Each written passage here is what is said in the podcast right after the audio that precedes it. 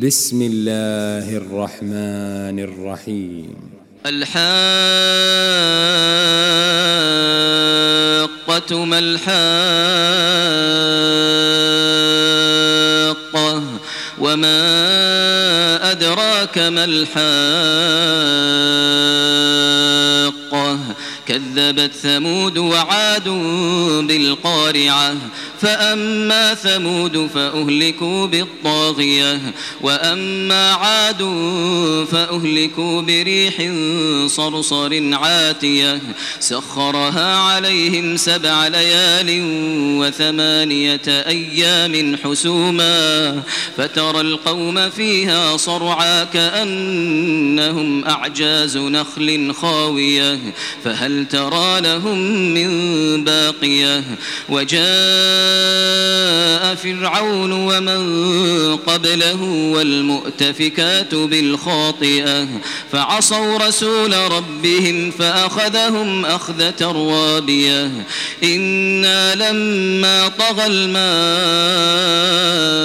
حملناكم في الجارية لنجعلها لكم تذكرة وتعيها أذن واعية.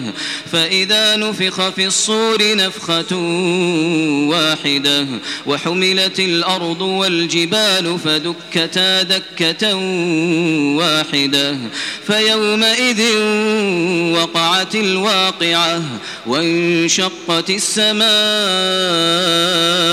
فهي يومئذ واهية والملك على أرجائها ويحمل عرش ربك فوقهم يومئذ ثمانية يومئذ تعرضون يومئذ تعرضون لا تخفى منكم خافية. فأما من أوتي كتابه بيمينه فيقول فيقول هاؤم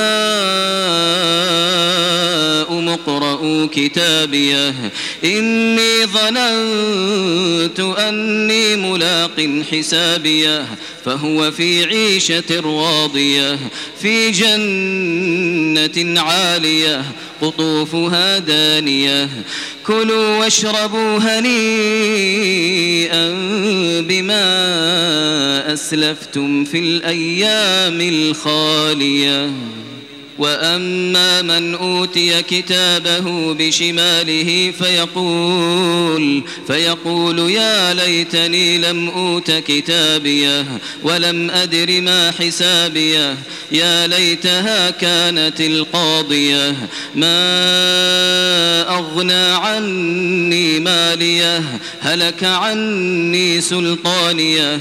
خذوه فغلوه ثم الجحيم صلوه ثم في سلسلة ذرعها سبعون ذراعا فاسلكوه إنه كان لا يؤمن بالله العظيم ولا يحض على طعام المسكين فليس له اليوم هاهنا حميم ولا طعام إلا من غسلين الدين لا يأكله إلا الخاطئون.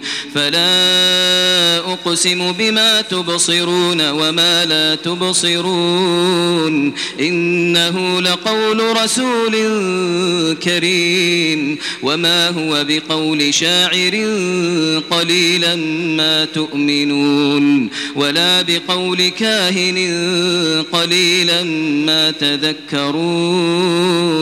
تنزيل من رب العالمين. ولو تقول علينا بعض الأقاويل لأخذنا منه باليمين ثم لقطعنا منه الوتين.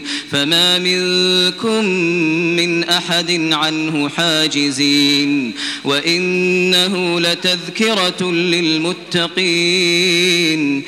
وإنا لنعلم أن منكم مكذبين وإنه لحسرة على الكافرين وإنه لحق اليقين فسبح باسم ربك العظيم